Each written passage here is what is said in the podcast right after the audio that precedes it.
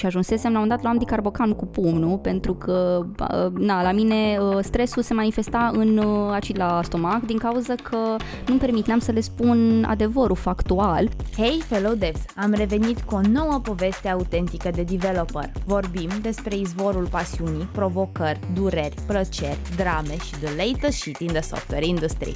Așadar, stai chill, relax și hai să stoarcem zeamă de developer din Patricia Popa, care este un developer foarte dedicat. Dacă nu înțelegi ceva, s-ar putea să nu fie problema la tine, s-ar putea să fie problema la felul în care a fost explicat lucrul respectiv, pentru că dacă cineva explică suficient de bine, ă, pas cu pas, practic, pași pe care oricine îi poate reproduce, înseamnă că, na, oricine ar putea să înțeleagă chestia respectivă.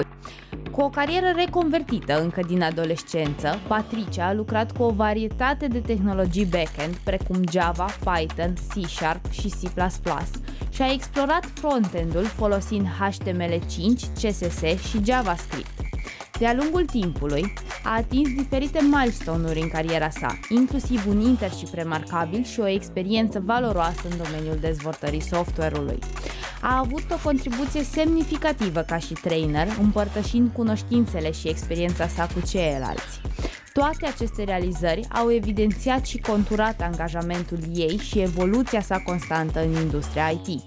Acum este senior backend developer în industria automotive, iar pe lângă dezvoltarea software are și alte pasiuni precum arta, psihologia și ziama de scriitoare, fiind chiar în procesul de editare al primului său roman inspirat din povestea sa de viață.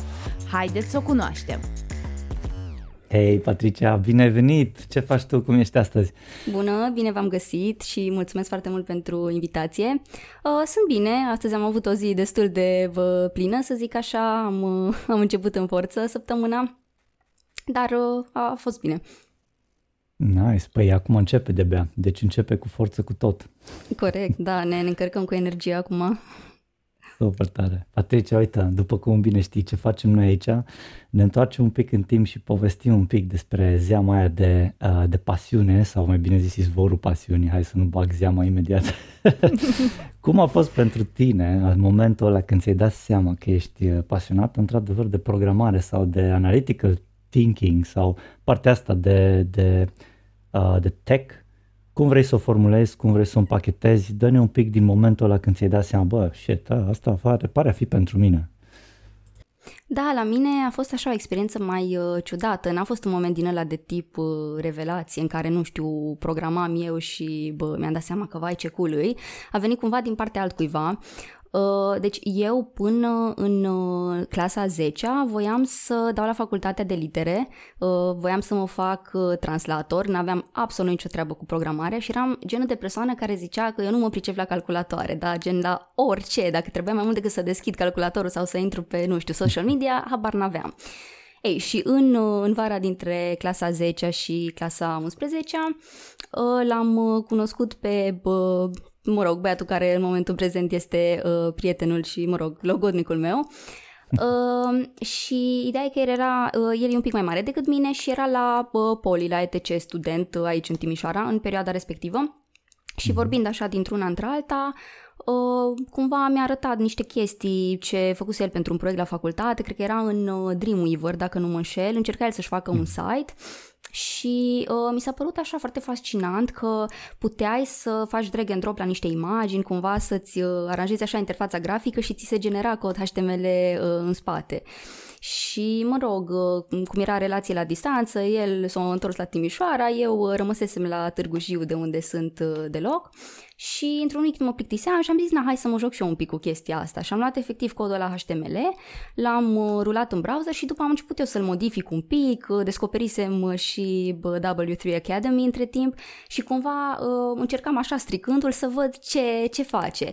Și pentru mine era efectiv o joacă, nu n-a fost așa o chestie serioasă și când m-am întâlnit din nou cu prietenul meu, am zis că, băi, uite ce, uite ce chestie am descoperit, cumva îi explicam eu lui uh, chestiile respective și mi-a zis uh, Păi da, tu, uite, ai gândire logică, uh, de ce, de ce nu te gândi să te faci programator? Deci eu până atunci auzisem la o singură persoană cuvântul programator, uh, colega mea de bancă din, uh, din generală și mi se părea că tipa e fantezistă. Mă gândeam, doamne, dar de ce ai vrea să ai meseria asta, să stai tot ziua în fața unui calculator? Mi se părea ceva, nu știu, așa foarte, foarte straniu. Dar uh, în momentul în care, na, mi-a zis-o el, eu știind deja că el era un tip foarte smart și cumva și știa să, na, își pledeze cauza, să argumenteze, M-a convins. Și cum m-a convins, mi-a zis că, na, momentan în România asta e printre cele mai bine plătite meserii. Și m-am gândit că, mă, are dreptate, it's uh, stable cumva, adică nu neapărat cele mai bine plătite, dar cumva îți oferă o stabilitate față de ceea ce voiam eu. Eu oricum voiam să merg pe partea de engleză, care deja, na, cam vorbește toată lumea și atunci ar fi fost greu să-mi găsesc, uh, na, pe, pe nișa asta ceva uh, foarte sigur și, na, așa, stable. Și da, ă, așa, așa mi-am dat eu seama că vreau să, vreau să merg pe drumul ăsta al programării. Foarte tare, Patricia, dar eu sunt curioasă, ok, ai mers, ai mers inițial pe partea asta de um, bani e mai bine plătit, poate pot să fac mai multe cu partea asta de IT, uh, dar când ți-ai găsit efectiv pasiunea, adică să și spui, măi, ok, fac și bani cu chestia asta, dar îmi și place de mor ceea ce fac. Mai uh, în, în principal în facultate, uh, deci, na, care e contextul? Eu, cum ziceam, fusesem la filologie până în clasa 10, a 11 am rămas tot la filologie, că încă nu eram hotărâtă și între a 12 m-am, m-am gândit eu că, ok, hai să mă pe un profil real, ca să dau bacul la mate, să am o anumită, nu știu, siguranță, că na, am intrat la vest, se putea intra și cu media de la, de la BAC și uh, am încercat atunci să fac ceva pregătire la info, eu ne făcând până atunci deloc, neștiind nimic, nu s-a prins nimic de mine, deci nici măcar un for nu știam să-l scriu din cap sau nici cu Google în față. Și în facultate, în uh, prima zi, eu mă gândeam că na, sunt mai mulți care sunt situația mea și efectiv a fost un șoc pentru mine, mi-am dat seama că erau foarte puțini oameni care nu mai văzuseră în viața lor programare și cumva chestia asta m-a ambiționat și mi-am dat seama că, băi, na, în primul rând, dacă vreau să bă, termin facultatea, trebuie să, trebuie să mă implic mult mai tare decât na, am făcut-o pentru BAC și uh, na, ce examene am mai avut eu la școală. Și cumva uh, tot așa jucându-mă cu, nu știu, codul de la laboratoare, stricând totul și chinuindu-mă să-l refac, cumva așa mi-am, mi-am descoperit pasiunea pentru, pentru programare. Cumva mi-am dat seama că îmi place, uh, nu știu, chestia asta să construiesc, îmi place să fac problem solving, să fac pe detectivul. Uh, uh-huh da, cam, Hai că cam ne-ai facultate, dus, ne-ai dus un pic uh, fast forward înainte, Patricia. ok, deci cumva încă din liceu ai hotărât uh, că totuși vrei să mergi pe partea asta de programare, erai, deși erai la un profil filo, ai mers mai departe la un profil de SN, dacă am înțeles bine, nu? Da, da. Ok, ok, ca să dai totuși cumva bacalaureatul la matematică și cumva să poți să mergi mai departe la facultate, deci cumva în a 12 ți era cumva... Uh, făcut deja drumul către partea asta de programare, știai la ce facultate vrei să mergi, cum ai ales facultatea la care să mergi mai departe?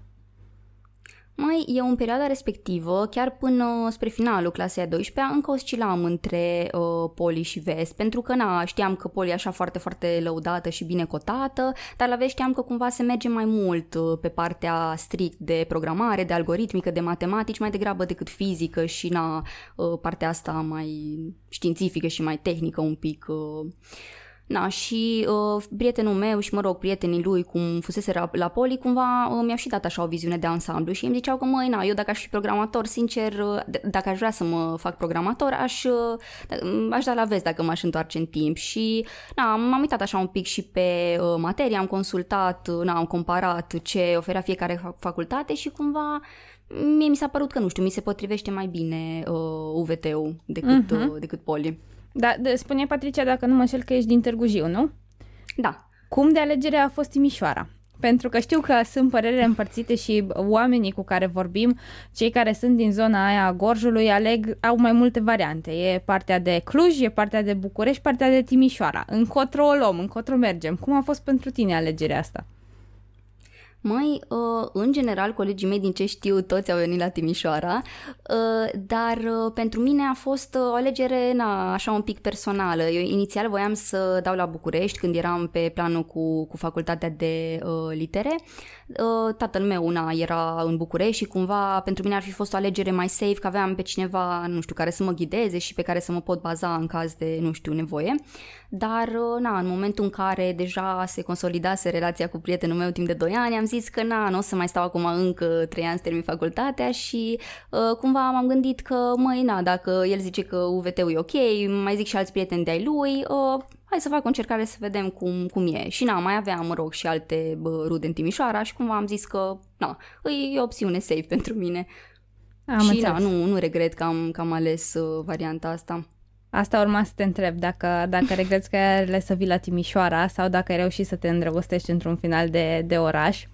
Uh, spune-ne, Patricia, cum a fost trecerea asta de la liceu la universitate? Cum a fost pentru tine? Ce, ce durere ai întâmpinat? Ce probleme ai întâmpinat? Cum au fost proiectele? Cum au fost uh, experiența în facultate, efectiv? Da, pentru mine a fost un șoc total trecerea de la liceu la facultate. Uh, ca să vă faceți așa o idee, eu până în clasa a 12-a eram genul de persoană care, ok, își făcea temele, când aveam teză, na, mai învățam și eu așa un picuț, dar în rest, pur și simplu îmi deschideam caietul în pauză înainte de lecție, citeam lecția odată și aveam o memorie vizuală foarte, foarte bună și efectiv na, și înțelegeam că nu mi se păreau foarte complexe chestiile alea, dar și dacă era ceva, nu știu, la fizică sau la o materie unde eu nu pricepeam mare lucru, Uh, pur și simplu îmi rămânea poza în minte și dacă mă asculta profa, eu știam să-i dictez linie cu linie din caiet că îl vizualizam în, uh, în capul meu. Dar după aia când uh, na, a venit partea asta cu uh, tranziția, noi m-am mutat la științele naturii pentru că n-am vrut totuși să fac, uh, să recuperez patru ani de informatică și nu știu dacă n știți, dar la filologie în clasa 11 nu se mai face matematică deloc.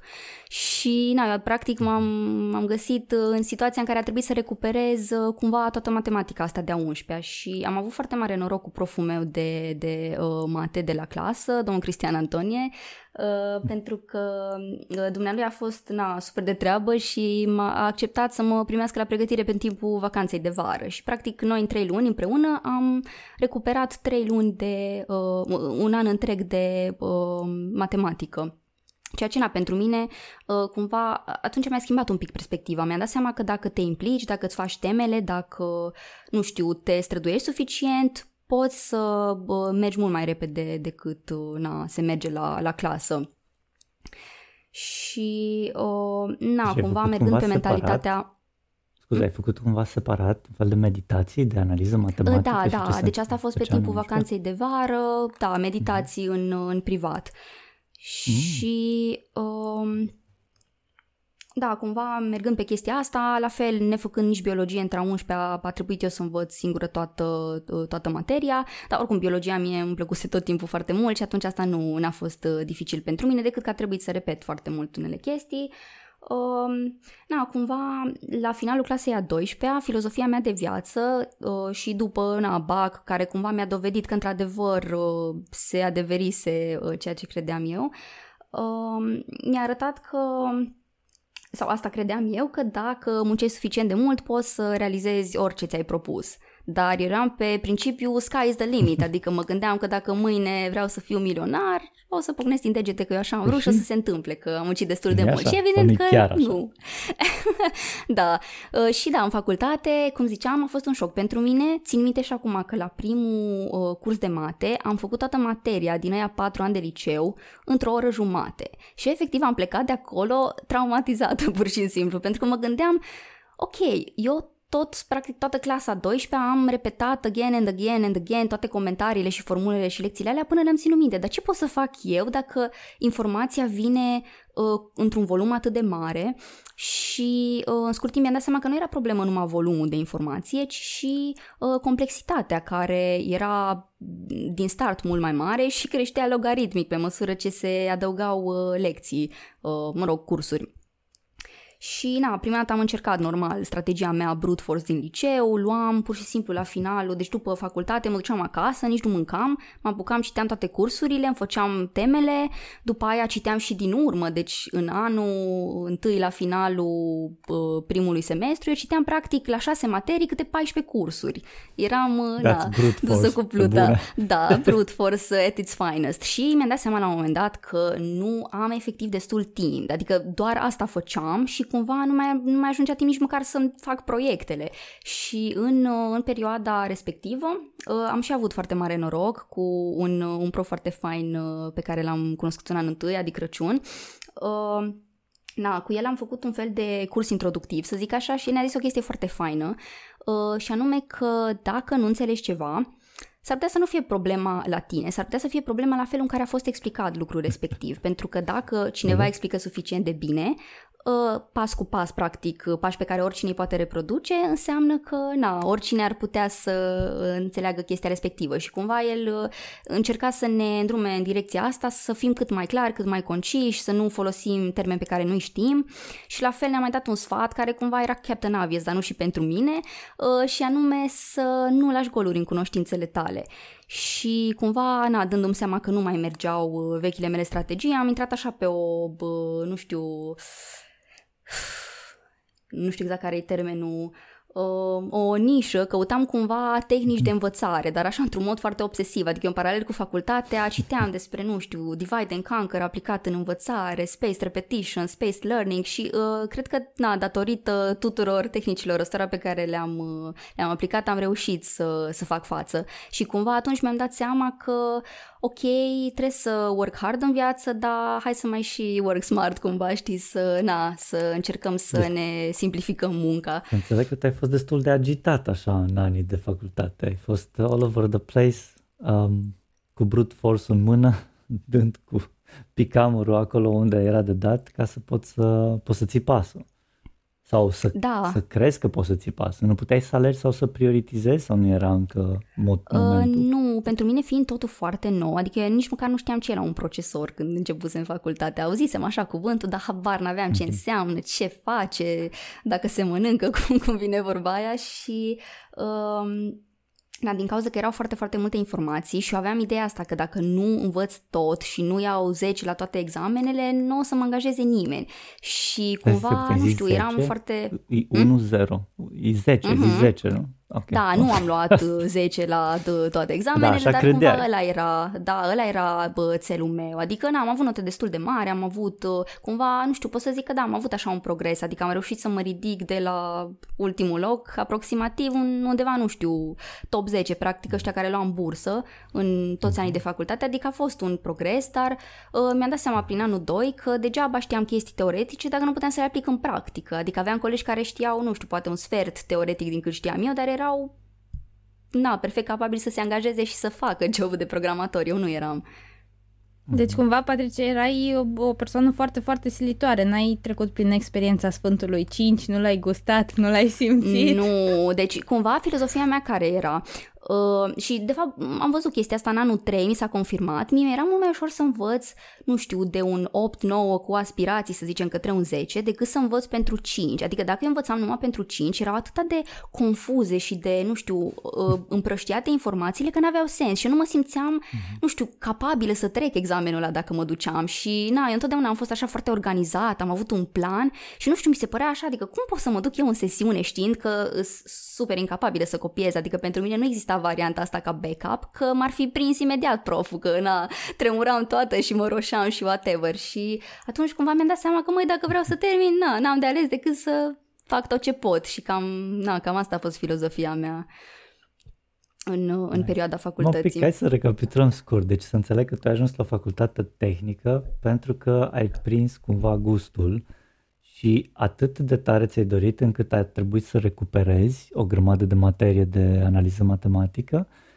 lucru care l-ai făcut. Da. Um, și la început aveai aspirații de acel 10, idealistic vorbind, care încet încet s-a mai rărit către ceva mai uh, acceptabil și ai ajuns totuși top 10, which is nice și felicitări. Mulțumesc. că până la urmă ai, ai dat cu picamurul in the right place și uite că, uh, că s-a adeverit că e, e direcția bună. Nice. Hai spune-mi uh, un pic, ok, să zicem, uh, mai, mai, uh, mai e ceva în partea asta de ani de facultate în care, în care uh, sau care vrea să share atât provocări, plăceri, dureri de care vorbeam noi. Ce s-a mai întâmplat acolo până când trecem la sfârșitul facultății și ce s-a întâmplat ulterior?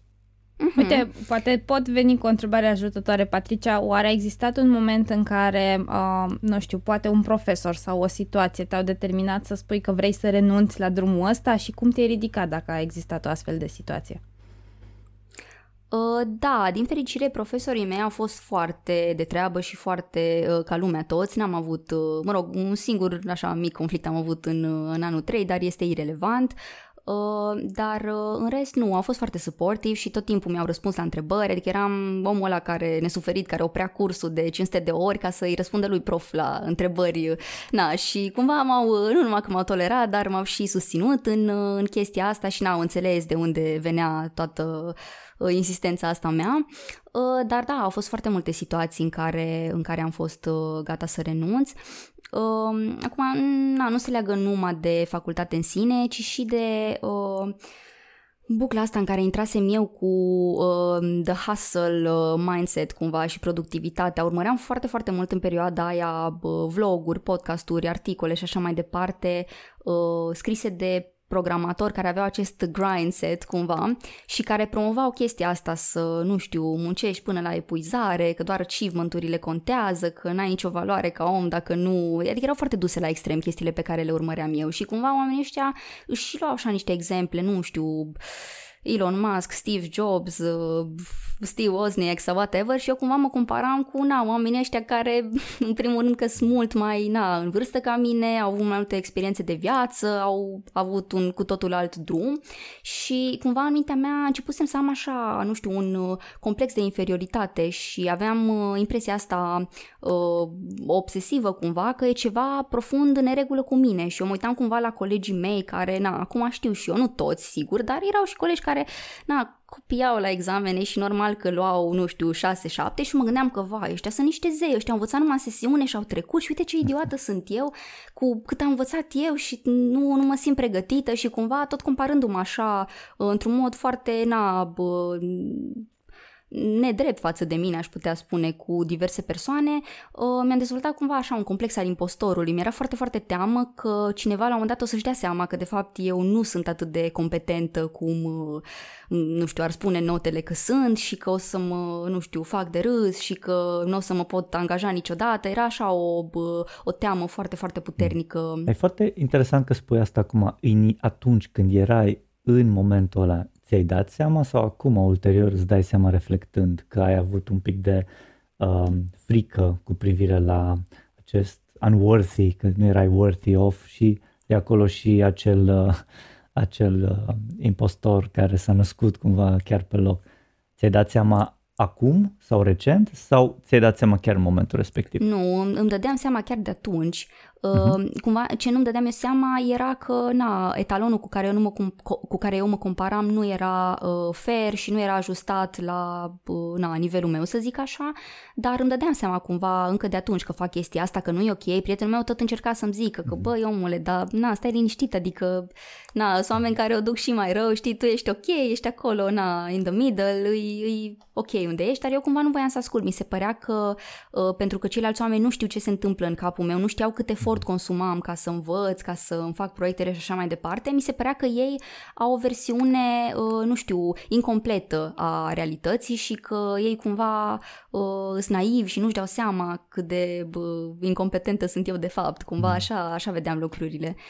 E foarte interesant că zici, dar spune-mi, Patricia, tu pentru ce anume trăgeai? Care era motivația ta la cor, la rădăcină, în vremea asta de ani de facultate? Mm, bună întrebare.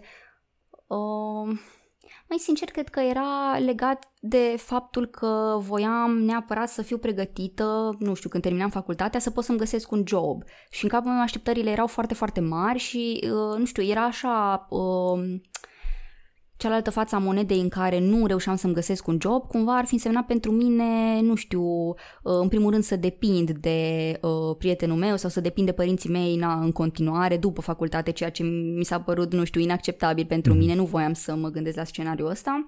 Și în același timp mi s-ar fi părut și puțin, nu știu, uh, umilitor așa să, să văd că, nu știu, toată lumea s-a angajat, nu mai am rămas pe lângă și uh, deci cumva cred că trăgeam... Motivația Da, era da, era mai mult o motivație extrinsecă atunci mm-hmm. decât intrinsecă să... Cumva eu fugeam de ceva de, nu știu, de rușine să zicem și de a nu Mhm. fi cineva, mai degrabă decât a alerga către ceva ce, ce eu îmi doream. Nice. Nu toată lumea are, uh, să zicem, curajul să, să spună lucrurile astea. Adică mulți nu, nu, nu vor să accepte că așa s-a întâmplat sau că așa s-ar putea întâmpla. Foarte interesant și te felicit pentru că ești așa deschisă, Patricia. Mulțumesc, da, uh, tot timpul am avut, nu știu, filozofia asta de viață, uh, adică îmi dădeam seama și pe atunci, dar cumva mi se părea că încă nu am destulă experiență cât să pot să vorbesc despre asta așa uh, deschis, dar uh, mi-am dat seama cu timpul că dacă, nu știu, și eu sunt sinceră cu cei din jurul meu și ei sunt sinceri cu mine, ne dăm seama că toți avem cam aceleași probleme, aceleași uh, conflicte interioare și, nu știu, mi se pare că ajută pe toată lumea să fii sincer, chiar dacă e foarte înfricoșător uneori și, na, te poate pune în situații penibile în, uh, în anumite contexte. Dar na, e, e un risc pe care eu am ales să mi-l asum.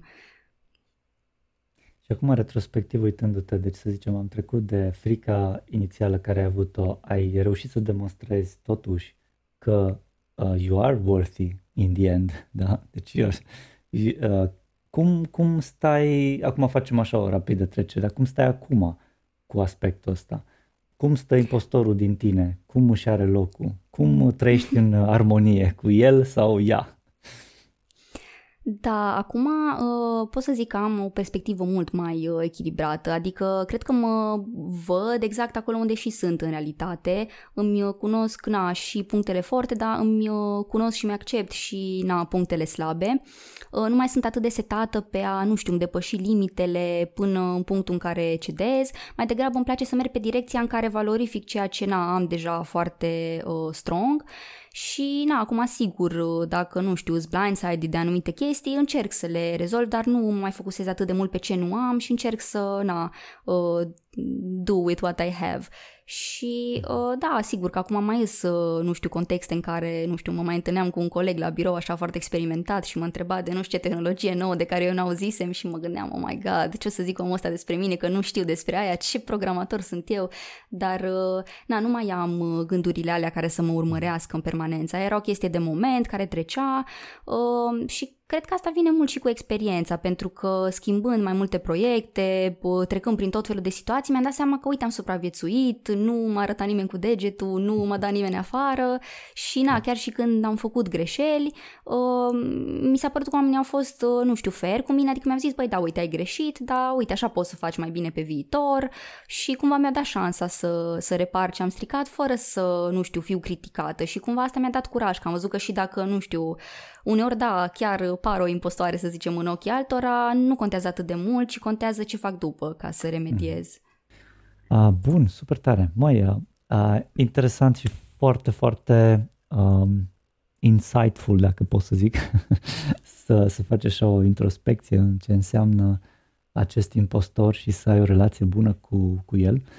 Um, Vreau să te întreb ceva, dar bineînțeles că am uitat, așa că o rog pe Andreea să continue de aici până în timp ce eu o să găsesc ce mă gândeam bine.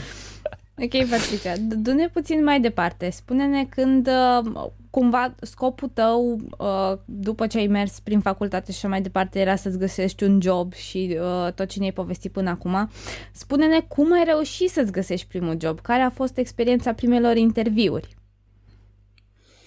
Uh, da, experiența primelor interviuri, cum probabil uh, na, la mulți uh, dintre noi e cazul, nu a fost neapărat foarte bună, în sensul că um, prin, cred că în vara dintre anul 2 și anul 3, cumva facultatea ne condiționa să ne găsim na, un internship pe o anumită perioadă și, na, într-adevăr, erau niște oportunități în cadrul facultății să faci asta, dar am zis că poate e mai bine la o companie să, să încerc. Și am mers, cred că am mers la o firmă, na, nu mai știu acum cum se numește, ideea e că m-am dus acolo cu o singură aplicație uh, a mea personală față de ce făcusem la facultate, nu aveam pe atunci, nu știu, un portofoliu din ăsta personal, nici nu se purta atât de mult și țin minte și acum era un uh, dicționar uh, englez-român, român-englez cu o interfață oribilă, deci ziceai că e făcut de bună mea în anii 60 și și avea un singur cuvânt în el. Și pur și simplu nu știu de ce m-am gândit eu să mă duc la interviu cu cuvântul ăla și cuvântul era pig, na, porc și gen, era super embarrassing, dar nu mi-am dat seama, adică în capul meu era pur și simplu ok, just for show, ăsta mi-a venit prima dată în minte și na, m-am dus și le-am arătat. Și efectiv au început să râde de mine uh, tipul și tipa cu care aveam interviu și na, după au încercat să o dreagă cumva să-mi zică că știi, uite, puteai să faci așa interfața, să mai adaugi, nu știu ce mi-au recomandat, uh, că sincer nu, nu înțelegeam foarte multe pe atunci și mă și dezechilibrase chestia asta că efectiv eu bufnit așa râsul, știi, când, când mi-a văzut aplicația și na, ăla a fost primul interviu, nu, așa ca și, nu știu, technical stuff, uh, cred că nu m-am pus să scriu un join super basic pe un whiteboard și m-au întrebat câteva chestii, nici mai știu, cred că de Java. Uh, na, partea asta a fost ok, dar uh, Cam, cam asta a fost uh, experiența cu primul interviu. Am plecat așa un pic, nu știu, dezamăgită, bă, speriată pentru ce urmează și după, na, pentru că evident nu m-au acceptat, uh, mi-am depus CV-ul, era angajator de top în perioada aia, în, în Timișoara, mi-am depus CV-ul la absolut toate firmele de acolo și vreau să vă zic că în decurs de o lună sau cât aveam termen, nici măcar una nu mi-a scris înapoi ca să-mi zică da sau nu. Deci pur și simplu n-am primit niciun răspuns. Și, uh, din fericire, Uh, în perioada respectivă uh, soțul uneia dintre profele mele de la facultate i-a zis că ei la IBM uh, caută un, un junior developer pe care să îl trainuie și na, profa cum mă știa de la facultate că eram așa super serioasă și, și implicată, m-a, m-a recomandat, a zis că măi, na, uite, fata asta muncește mult. Și așa am, deci practic printr-o recomandare am ajuns să am primul meu interviu Uh, și experiența a fost foarte, foarte faină, adică m-am na, simțit, uh, nu știu, tratată ok ca și interviewee și uh, țin minte și acum că au fost niște întrebări uh, așa destul de generale de Java și de OOP în principiu, uh, când acum ziceam încă nu începuse căutarea asta să ai uh, portofoliu cu, cu proiecte personale și am răsuflat ușurată din cauza asta, sincer să fiu, pentru că Java era primul limbaj de programare de care eu chiar mă îndrăgostisem, să zic așa, și chiar îmi plăcea și mă simțeam foarte confident cu, cu Java față de, nu știu, C și C++, care mă omorâseră cu pointer lucrărilor, deci nu, uh, nu știu, nu, nu m-au prins atât de, atât de mult încât să vreau să lucrez cu vreunul dintre ele. Și da, după, după interviu am primit așa și un scurt feedback, cumva am întrebat, nu știu, dacă mai e ceva ce ar trebui să învăț. Na, mi s-a recomandat să citesc un pic despre metodologia Agile cu care încă de atunci se lucra, cam pe, cred că pe toate proiectele de la, de la IBM și da, ulterior în câteva zile am primit răspunsul și a fost uh, pozitiv și am început, na, teoretic trebuia să fie un internship, practic eu am uh, început să lucrez direct pe, pe proiect, cot la cot cu uh, niște colegi uh, na, senior, cu mult mai multă experiență și, uh, sincer, mi se pare cel mai bun lucru care mi s-a întâmplat, pentru că de la ei am învățat uh, efectiv tot ce știu în afară de Java, deci na, le datorez uh, cariera mea, pot să spun așa.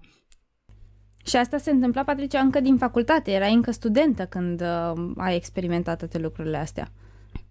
Da, da, eram în vacanța de vară dintre anul 2 și anul 3, urma practic să încep în uh, ultimul an de facultate. Uh-huh. Și în ultimul an de facultate uh, și lucrai și făceai și facultatea în paralel?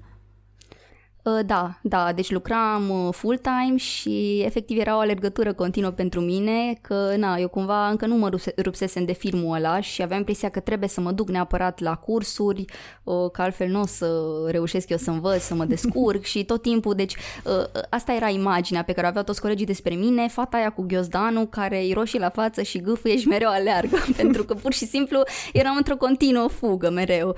Și da, bă, a fost, pentru mine a fost foarte nu știu, iar o palmă peste față, cum a fost și uh, când am început facultatea, pentru că, mm, again, a trebuit să mă adaptez, a trebuit să-mi revizuiesc uh, tacticile, pentru că mi-am dat seama că acum, cu 8 ore de job, uh, chiar nu mai aveam când și dacă aș fi vrut să, să repet și să na, fac toate chestiile pe care le, le făceam înainte. Și cumva atunci cred că m-am vindecat eu de uh, mania notelor, că na, au, au scăzut drastic, bineînțeles că nu mai aveam timp să, să recapitulez atâta, dar uh, cumva nu știu, a fost o experiență bună, că am văzut că se poate și așa și na, am, am supraviețuit. Practic ai făcut un pic un trade-off între partea practică și partea teoretică, că tot ziceai tu la început că erai foarte axată pe asta și uh, ți era un pic și frică pentru că erau alți uh, colegi de tăi care erau mai slabi la învățătură, cum s-ar zice, dar erau mai, uh, uh, mai potenți în ceea ce înseamnă partea practică și puteau fi mai ușor de angajat. Și da. acum încet, încet să înțeleg că ai gustat și tu din uh, tainele practicii și evident trebuia să faci un trade-off.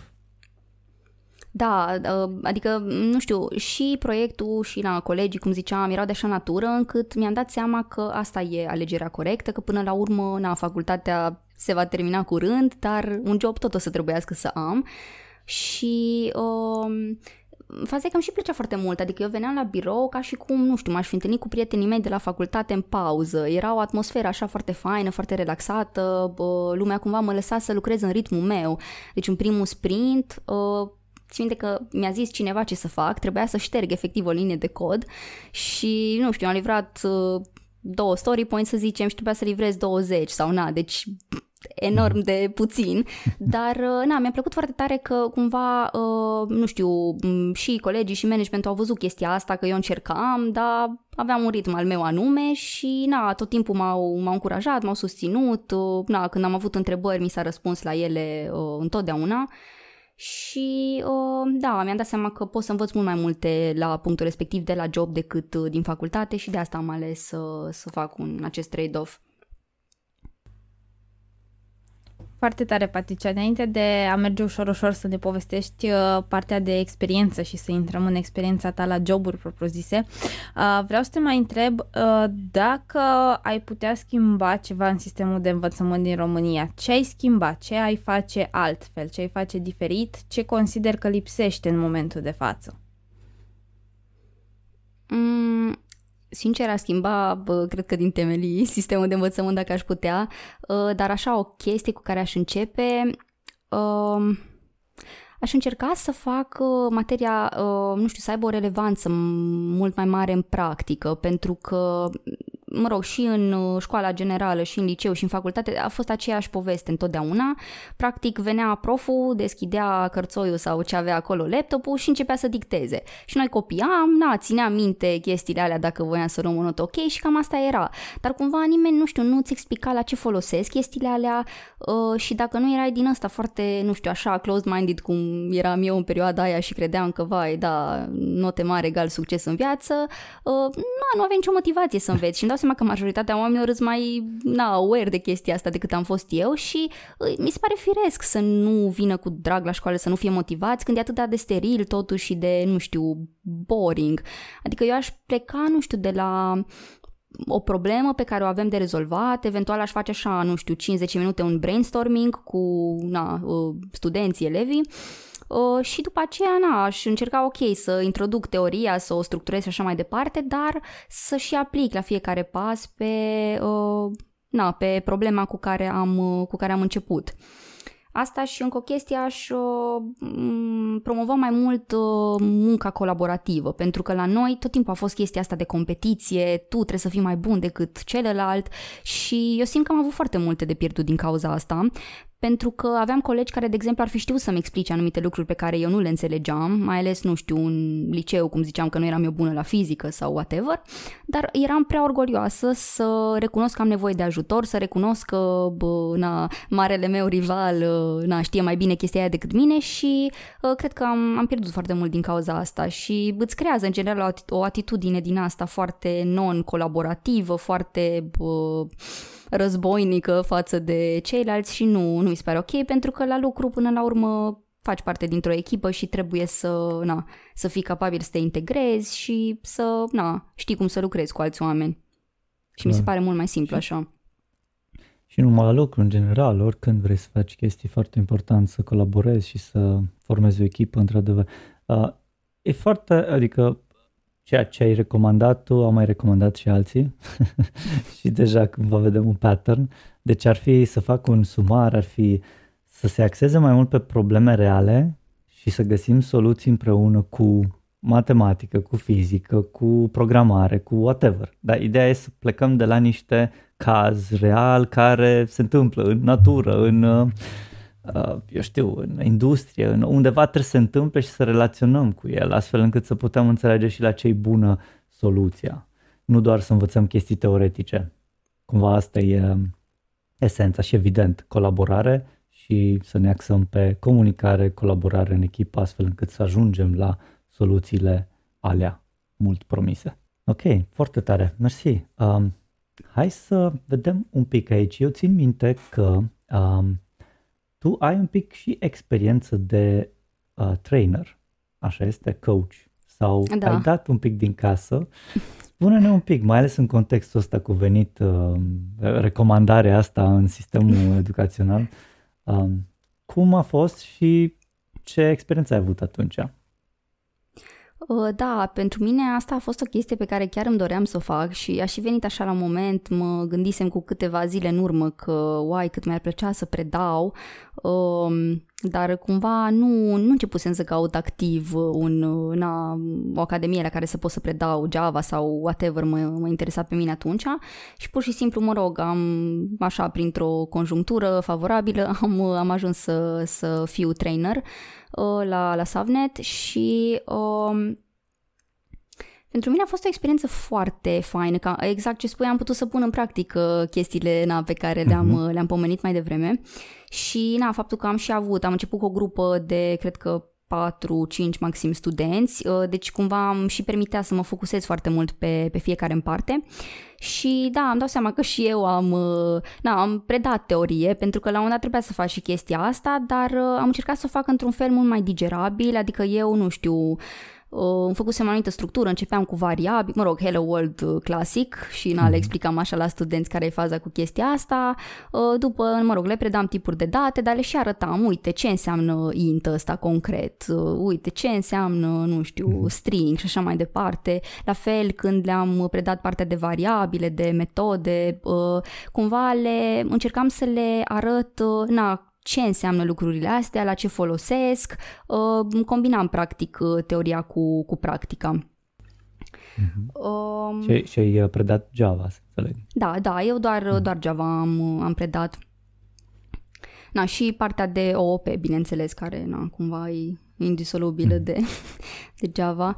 Um, da, am încercat așa, uh, adică cumva încurajam foarte mult pe studenții mei, uh, încercam și să, nu știu, mă gândesc eu din timp ce întrebări ar putea avea, dar uneori erau niște întrebări care până și pe mine mă luau pe, prin surprindere și uh-huh. îi uh, lăsam tot timpul să mă oprească, să mă întrebe. De exemplu, m-a întrebat un, un cursant ce a rămas așa, de ce se pun paranteze pătrate la, când creezi un, un array? Și efectiv stăteam și mă gândeam și eram, păi, na, că așa e sintaxa și nu mai știu exact ce am explicat. Am venit așa cu o explicație din asta, bă, o asociere și tipul cumva, știi, chiar a înțeles și mi s-a părut foarte tare că, na, chiar dacă n-am explicat-o neapărat așa ca la carte, am reușit cumva să, na, să fac să înțeleagă bă, persoana respectivă și, na, să-l, mm. să-l lămuresc. Și, na, bă, și în momentul în care, nu știu, le-am, le-am dat proiecte, ă, le explicam cumva pe criteriile de evaluare de ce urmăresc chestia aia, de ce e important să știi lucrul respectiv. Ă, cumva, nu știu, am încercat să învăț și partea asta mai ă, crafty, de, de clean mhm. coding, mm-hmm. de practic mm-hmm. mai mult decât nice. am făcut eu în facultate și chestii care chiar na, se, se folosesc în industrie. Ce fain, super. Păi da, Excelent, hands-on, nu așa, doar teoria e teorie, atât mere, dă înainte, că e bine și așa. Foarte fain. Bine, măi, hai să mergem un pic mai departe atunci cu eforturile tale uh, în cariera de programator. Ai, uh, ai trecut de primul internship, care de fapt nu era internship, și ai avut primul tău like, job ca junior. Da. Um, cum ai făcut tranziția către următorul pas în cariera ta? Uh, mai, deci, uh, în, uh, în poziția asta pe primul job am stat, uh, adică pe primul una proiect, am stat cam un an și 9 luni, dacă țin eu bine minte. Și na, cum ziceam, deci am învățat o mulțime de chestii și cumva n-aș fi avut curajul să merg mai departe uh, înainte de, de punctul respectiv și na, la un moment dat mi-am dat seama că stăpânesc destul de bine tehnologiile cu care lucram pe proiect. Uh, Na, acum pentru că deja era o, bă, nu știu, bă, formație completă, să zicem, echipa și na, clientul deja comandase din timp niște chestii, era destul de greu să fiu mutată pe un alt proiect așa de la o zi la alta. Și, na, știi cum e, ale tinereții valori, am zis că nu, gata, eu vreau să plec, eu vreau să învăț Spring, vreau să învăț Docker, vreau să învăț Angular, vreau să le știu pe toate. Și uh, am, am, mă rog, am primit o ofertă de, de interviu pe LinkedIn, uh, mi-a scris cineva de la o companie uh, Uh, și na, îmi, uh, cumva așa din discuție mi-am dat seama că într-adevăr uh, na, mi ofereau partea asta pe care eu o voiam, uh, mi s-a promis atunci o chestie foarte, foarte mișto, un, uh, un proiect cu blockchain, Uh, atunci, na, adică se știa deja de blockchain în Timișoara de câțiva ani, dar atunci cumva luase amploare și, na, prietenul meu de foarte mulți ani făcea trading, chiar, na, știa, bă, mm-hmm. să zic așa, bă, partea asta de, bă, de. na, cryptocurrency-uri, trading și așa mai departe mm-hmm. și îmi explicase cumva câteva lucruri și mi s-a părut foarte fain ca și aplicabilitate, nu știu, că îl puteai folosi în uh, sisteme de votare ca să nu mai poată fi, na, uh, corupte, mă rog, voturile și așa mai departe și uh, na, mi s-a părut foarte tare chestia asta și am, uh, am acceptat oferta. Uh, și uh, da, așa a început uh, na, al, doilea, uh, al doilea meu job, să zic, uh, la o altă companie. Uh, na, până la urmă nu s-a mai materializat chestia asta cu proiectul, mă rog, uh, au fost o felul de uh, circumstanțe, să zicem, și am ajuns să fac niște traininguri în uh, prima mea lună, cred, uh, acolo. Am făcut un training de Spring, din asta foarte hands-on, așa, cu un uh, proiect. Uh, cred că era un backend pentru un online shop. Deci mi s-a părut uh-huh. genial, adică era foarte fine făcut, era self-paced, am avut și mentor cumva, bă, na, era bă, ce aveam eu nevoie. O, nu știu, am mai făcut ceva traininguri de Angular, deci cumva chiar pot să zic că da, mi-a satisfăcut așa curiozitatea asta să învăț mai multe tehnologii și uh, după aceea, na, nu știu, după o lună, două să zicem, am uh, intrat pe primul meu proiect acolo, care era o chestie, uh, nu știu cum să zic, foarte stranie, adică când le descriu la alți uh, prieteni de-ai mei programatori ce am făcut acolo, nu le vine să creadă că ăla era na, proiect de programare cumva. Uh, practic era pentru o companie de asigurări și era la primul stadiu, cel mai uh, de început, am primit un PPT cu niște uh, fotografii care urmau să fie, mă rog, erau niște concepts, urmau să fie uh, interfața grafică a aplicației în care își puteau crea userii contracte de asigurări și așa mai departe și noi, mm. practic, uh, văzând ce câmpuri erau acolo, butoane și așa mai departe, trebuia să ne dăm seama ce funcționalități uh, na, sunt necesare în spate. Și era o chestie, o librărie de bă, funcții pe care, mă rog, nu o să spun numele, dar uh, acest na, client de asigurări avea ceva, un core layer, să zicem, uh, definit uh-huh. și practic era un dita mai documentul de bă, Swagger în care aveai 500 de endpoint-uri și, mă rog, erau câteva mii de fapt și cu tot felul de bă, Uh, din astea că îmi scap acum bă, filtruri ciudate și parametri mm. și așa mai departe și trebuia în toată nebuloasa aia să dai seama care chestie se mapează la ce vrea bă, clientul ăsta, care, mă rog, erau cumva bă, filiale separate și nu aveau na, treabă da, una e, cu alta. Și... E un pic hm? foarte ciudat, scuze că întrerup, dar uh, tu ai zis că trebuia să-ți dai seama de care sunt funcționalitățile, what? How? Da, deci noi citeam no. efectiv API-ul, adică documentația din API și unele erau de dreptul idiote, adică nu știu, în mhm. ceea ce era CNP-ul lor, să zicem, în, mă rog, era pentru Singapore,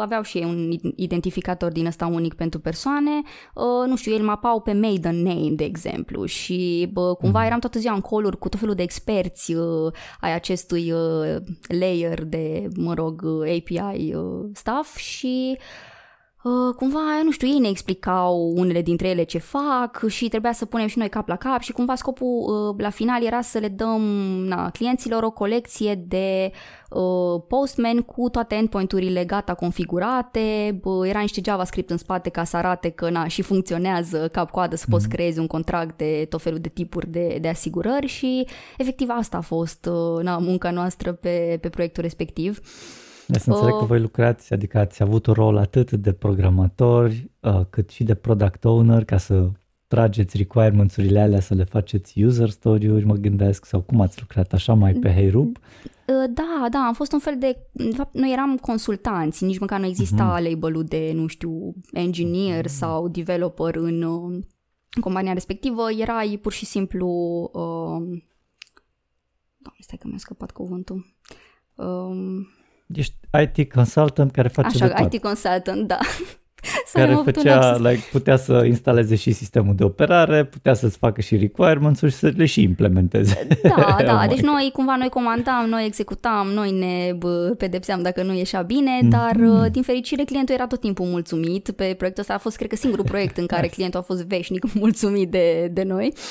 Uh, mm dar uh, a fost o experiență faină, că nu lucrasem cu Postman, nu prea înțelegeam eu nici restul așa mult cum, cum funcționează. Bă, na, Swagger iarăși o tehnologie nouă pentru mine, mă rog, nu nu știu ce, dar bă, a fost fain să-l văd, știi, bă, la alții cum îl foloseau ei să, mm. să învăț și eu.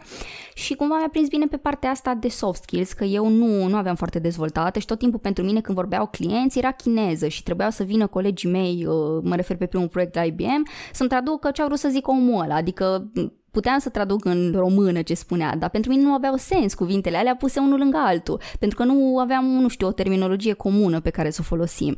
Și uh, chiar m-a ajutat foarte mult, că am interacționat cu tot felul de persoane, erau unele cu niște accente de efectiv nu pricepeai nimica și îți dădeai cu părerea și na, până la urmă am, am reușit să na, dezvolt și latura asta mai mult și mi-am dat seama că nu, na, nu te pedepsește nimeni dacă întrebi, dacă zici că n-ai înțeles, dacă îl rost să-ți explice altfel. Uh, na, mi-a, mi-a prins bine, mi-a mai liniștit așa anxietatea asta mea cu, cu sindromul impostorului, că tot vorbeam mai devreme. Clar. E foarte tare, Patricia. Ai avut un uh, parcurs plin de experiențe. Dă-ne puțin din casă ce faci acum. Uh, acum, uh, bine, uh, e o experiență un pic mai uh, ciudată să zic așa. Uh, m-am întors pe, uh, după alte două proiecte la, la dintre care unul, mă rog, m-a, m-a adus într-un uh, stadiu de burnout. Uh, m-am, m-am întors pe primul meu proiect de la IBM. Uh, na, acum asigur că multe lucruri s-au schimbat și responsabilitățile mele sunt, uh, sunt altele și cumva în uh, momentul respectiv în care am primit, uh, să zic, uh, oferta asta să mă întorc uh, a fost uh, pur și simplu cel mai bun lucru care mi s-a întâmplat și uh, sunt super uh, mulțumită de, de decizia pe care am, uh, am luat-o și na, cum, cum ziceam, acum practic, uh, na, eu pe atunci eram junior spre mid-level când am plecat, acum îs, uh, na, senior developer și cumva am mult mai multe responsabilități, uh, na, de exemplu, chiar acum sunt în curs de a finaliza munca pe un, un epic din aplicație pe care eu l-am dezvoltat, să zic așa, de la zero alături de o singură colegă, pentru că, na, restul colegilor erau, erau angrenați în foarte multe alte, uh, alte activități și cumva, uh, nu știu, a, a fost challenging pentru mine la început, uh, adică nu mai făcusem chestia asta să fiu eu lead pe un epic întreg, era și o chestie foarte, foarte complexă, uh, iarăși m-am ispit de chestia asta că nu știa clientul foarte bine să explice ce vrea, pentru că erau și niște, nu știu, obiecte care nu apăreau în, uh, în interfață și în general eu sunt visual thinker și mie dacă nu mi arăți concret ce vrei, mi-e foarte greu să înțeleg și uh, la fel, nu știu, au fost multe mici obstacole din astea, a trebuit să ne ajustăm și eu și ei. Uh, na, acum sigur mai mult eu pentru că asta era treaba mea până la urmă să fac și uh, da, acum chiar sunt, nu știu, liniștită și mulțumită cu uh, na, cum, cum a ieșit până acum și mi-am dat seama că na, era, era momentul să fac și pasul ăsta, să-mi asum mai multe responsabilități și să na, am un pic mai mult curaj. Nice. Ma, ai trecut foarte repede peste acel burnout aș uh, întoarce un pic acolo și să apăs un pic cu degetul. Poți să ne dai un pic mai multe detalii. Ce s-a întâmplat Sigur. în primul rând, care a fost cauza și ce, ce ai făcut? Mm-hmm, da, am zis să răspund la întrebarea precedentă. Uh, da, deci uh, cu, cu burnout-ul asta situația, asta situația a fost în felul următor. Uh, na, eu după proiectul ăsta foarte straniu cu postmenu și așa mai departe, am mai fost pe un proiect care era cumva o treaptă mai sus, dar folosea tot uh, acest uh, API, uh, atâta că acolo, mă rog, trebuia să migrăm de la uh, o versiune mai veche la una mai nouă. Uh, na, bineînțeles că și ăsta a venit cu provocările lui, dar la un moment dat m-am izbit de aceeași chestie ca și pe primul proiect, simțeam că nu mai învăț chestii noi, acolo nici tehnologiile, fiind o chestie care e proprietary, nu era ceva ce puteam să folosesc decât pe proiecte pentru clientul respectiv și nu, na, nu m-a avantajat chestia asta. Uh, era și tot felul de, nu știu, de bioșeni, cod era scris în germană, super prescurtată și foarte vechi și mm. era efectiv frustrant, adică simțeam că nu, e un challenge, dar nu e un challenge pe care eu mi-l doresc. Și am cerut să fiu mutată și am ajuns pe ăsta, al treilea proiect, uh, care n-a fost cu noroc, să zicem. um, și, uh, na, acolo ce s-a întâmplat? În uh, primele mele două săptămâni a fost ok, uh, eram doar eu și cu o altă colegă, colegul de dinaintea mea plecase, de fapt așa am și ajuns să na, fiu eu mutată pe proiectul respectiv, că se căuta o persoană care să umple cât mai repede acel gol și na, din păcate nu, nu s-a ținut cont de uh, na, skillurile mele și de modul meu de lucru. Era un proiect mult prea, uh, să zicem, fast-paced și mult prea uh, pushy așa uh, totul față de cum na, eram eu obișnuit obișnuită să gestionez lucrurile. Era și, și cu aromă na, de micromanagement? Sau uh, da, da, deci da? Era, nu era aromă, era un parfum uh, foarte yeah. dens și uh, pregnant de micromanagement, da, deci uh, Gross, din păcate uh, product ownerii, mă rog, o persoană nume care cumva era liderul echipei de POs, uh, da, avea stilul ăsta foarte micromanage și, uh, na, care a fost contextul? Um, Colega mea urma să plece în, în concediu, avea concediu cred că nu, două săptămâni și eu eram de două săptămâni pe proiect. Uh, mă rog, de o lună teoretic, dar și eu fusesem în concediu înainte, deci aia nu, na, nu se pune. Și na, știam așa vag un pic business-ul, tehnic știam Java, dar erau multe alte tehnologii de care nici n-auzisem până atunci și care na, se foloseau. Și uh, era un pic mai ciudat făcut ăsta. Deci noi practic eram un serviciu de backend care agrega date din o mie de alte baze de date uh, de la alte aplicații și cumva forwardam datele astea către un backend for frontend care avea peste el și un, uh, un client level, iar astea două erau um, hosted și codul era scris și, mă rog, owned de un partener extern. și s-a întâmplat, na, o situație, nu știu exact care a fost faza, acest partener extern uh, certe că n-a urmat să intre în insolvență și cumva s-a pus problema că în timp de, în decurs de două săptămâni uh, cineva, care na, eram doar eu în momentul ăla, trebuie să rescrie tot proiectul.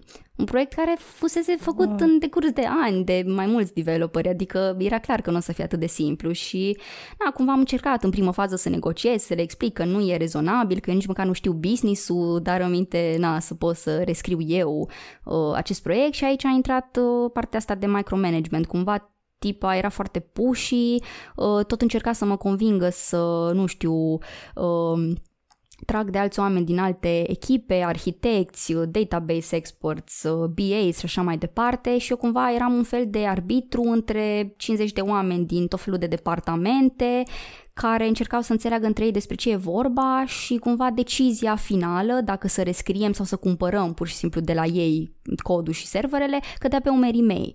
Și, bă, na, am încercat să explic, nu știu, bă, bineînțeles, și na, la noi pe partea de management, team leaderului și cumva, nu știu, sfatul era că faci ce poți, dar nimeni nu, nu știu, nu a bă, stepped in să zică, băi, nu e ok ce se întâmplă, hai să, na, vedem cum, cum rezolvăm asta.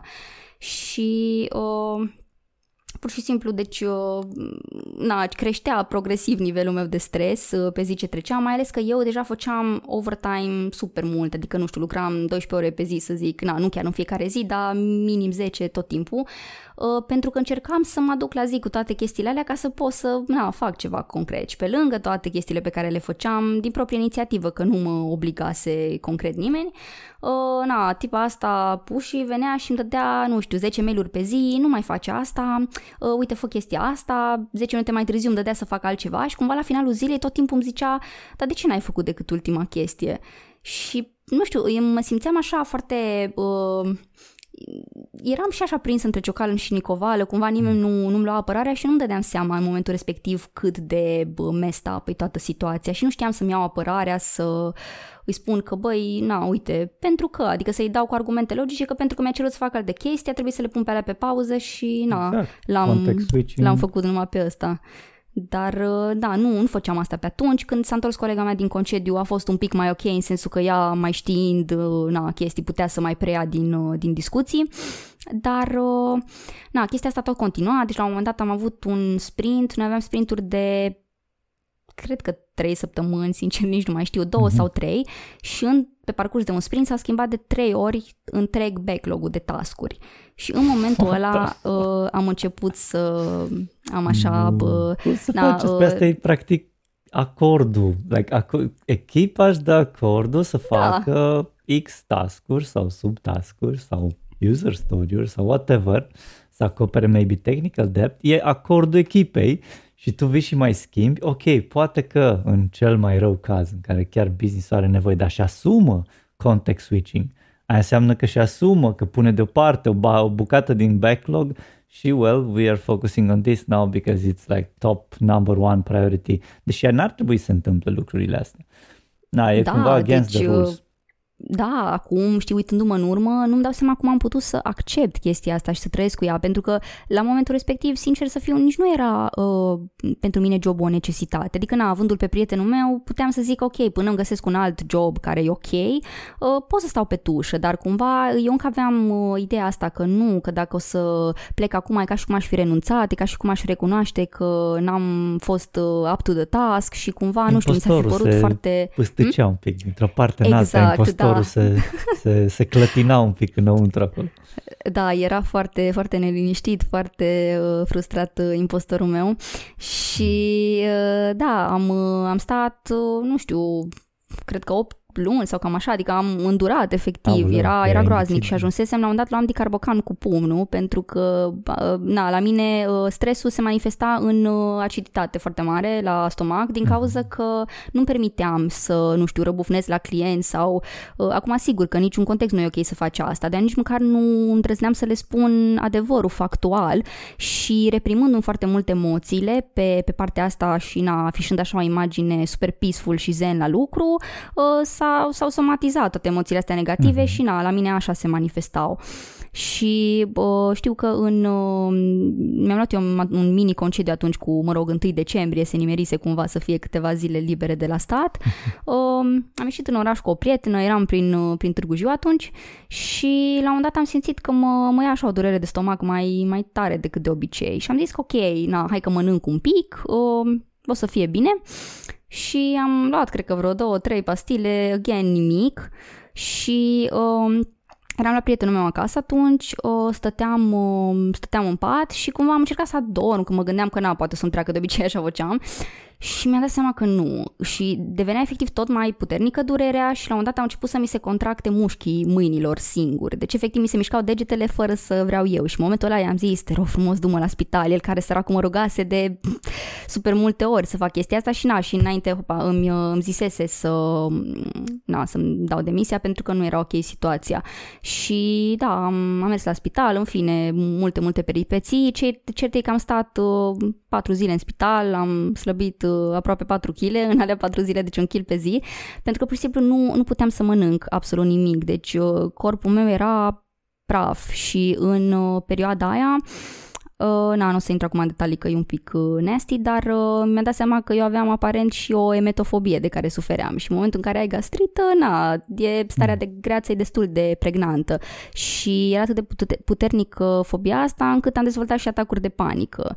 Deci efectiv dacă, nu știu, simțeam un pic de greață, făceam atac de panică din la full blown foarte, foarte aiurea. Oh. Și chiar și în condițiile astea, eu am vrut să mă întorc la lucru. Mm, și... Uh, Dar stai un pic, da. ai mers în regim de urgență, să înțeleg, la spital. Da, da, deci uh, Aha, da, am deci mers la camera de gardă la, și... La... Uh-huh.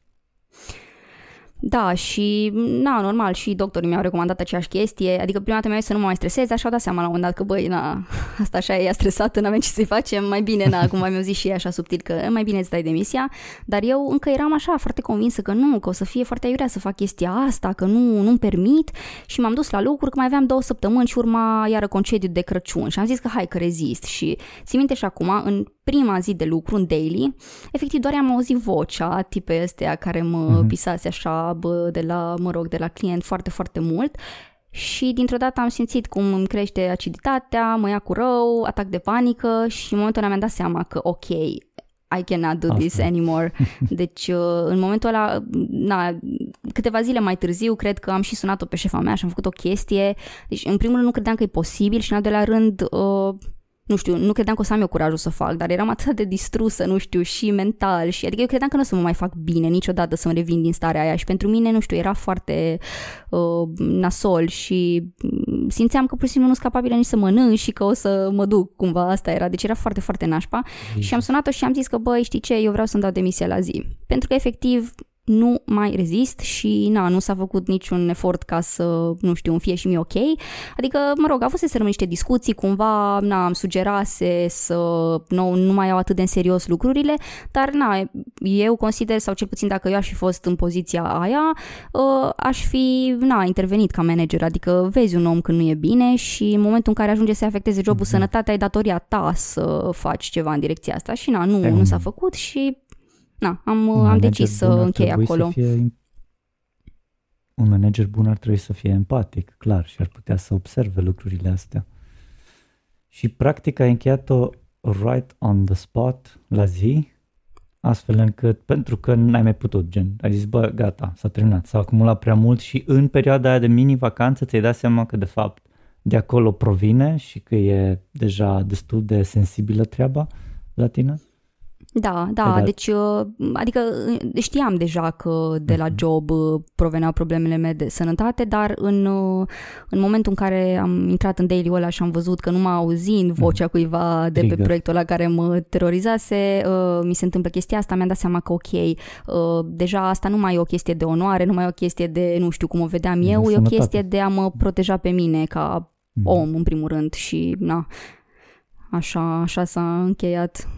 Dar, oh sincer, God, mă bucur Patricia, foarte Jesus. mult că mi s-a întâmplat, că altfel nu, n-aș fi învățat nimic și aș fi, na, aș fi mers mult mai mulți ani cu mentalitatea asta. Deci pentru mine, nu știu, a fost așa a blessing că s-au întâmplat lucrurile așa și a fost foarte dur, adică, nu știu, mi-a luat patru luni aproape să mă, să mă refac, nu mergea tratamentul, mă rog, am ajuns să mă tratez cu total altă chestie și, nu știu, a fost o perioadă, cred că aia a fost cea mai dark perioadă din, din viața mea, pentru că era teama aia constantă, mă gândeam că ok, dar dacă nu mă mai fac bine niciodată, ce o să fac? O să stau pe capul prietenului meu și o să stau pe banii lui și...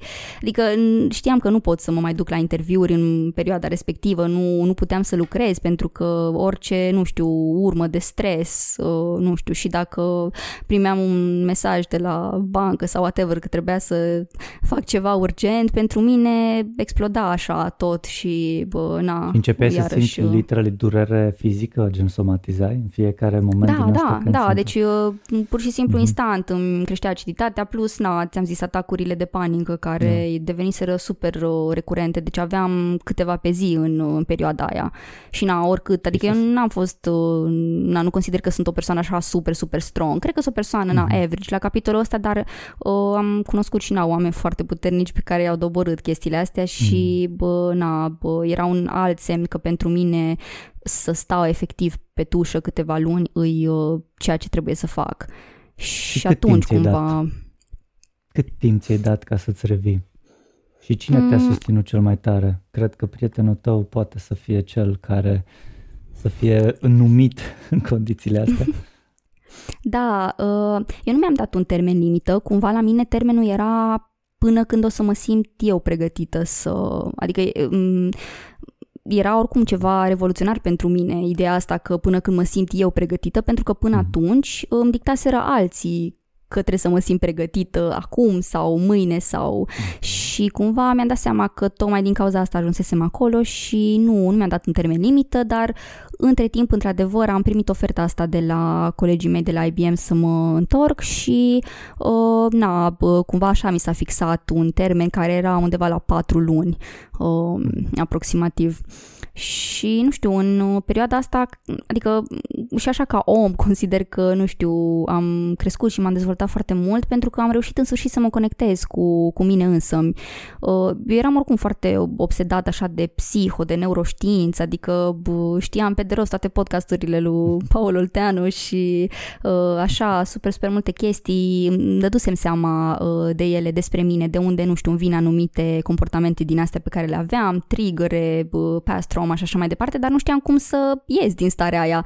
Și cumva mă marinam acolo în, uh, în propriile probleme și griji și nu, nu știam cum să, cum să scap. Și în perioada aia am început să merg și la uh, terapie. Uh-huh. și na, nu știu, așa ca o paranteză chiar pot să recomand la, la toată lumea uh-huh. chestia asta, oricât de avansat ai fi să zicem în drumul autocunoașterii, uh, te, te poate ajuta. Și chiar uh, în alea patru luni pot să zic că am făcut cel mai mare progres și am reușit așa măcar să mă rup de teama asta că nu o să mă mai fac bine, că nu-s bună de nimic și, și whatever și am început na, să-mi explorez hobby-urile și chestiile care mă fac om până la urmă, că înainte numai pentru job uh, trăisem cumva. Jesus Christ. Da. e, e mega, mega mult.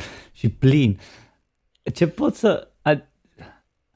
Stau să mă gândesc. Când literally te gândit și ai zis, bă, ok, eu contez, eu vreau să-mi ofer mie lucruri, e despre mine, vreau să fiu și eu un pic egoistă. Când a fost triggerul ăla? Când făceai terapie? Mm, da, n-aș ști să pun așa punctul pe uh-huh. i. Ții minte acum că undeva la, nu știu, cam două luni de terapie. A fost așa un milestone pentru mine, uh, nu neapărat în sensul că eram așa motivată să încep să fac chestii pentru mine, dar eram la, la modul că ok, știi ce, și dacă nu realizez nimic în viață, până la urmă atâta timp cât rămân în viață, tot e la o realizare și uh, atunci cumva uh, a început într-adevăr drumul ăsta al meu către a fi mai egoistă, către a face chestii pentru mine strict și, dar uh, clar a fost o etapă, adică a trebuit întâi să accept că ok, acum mm-hmm. nu pot din cauza corpului să fac nimic, dar o să pot la un moment dat. Jesus, Patricia, felicitări că ai ieșit cu bine din asta și oricine intră într-un astfel de burnout probabil știe cât e de crud.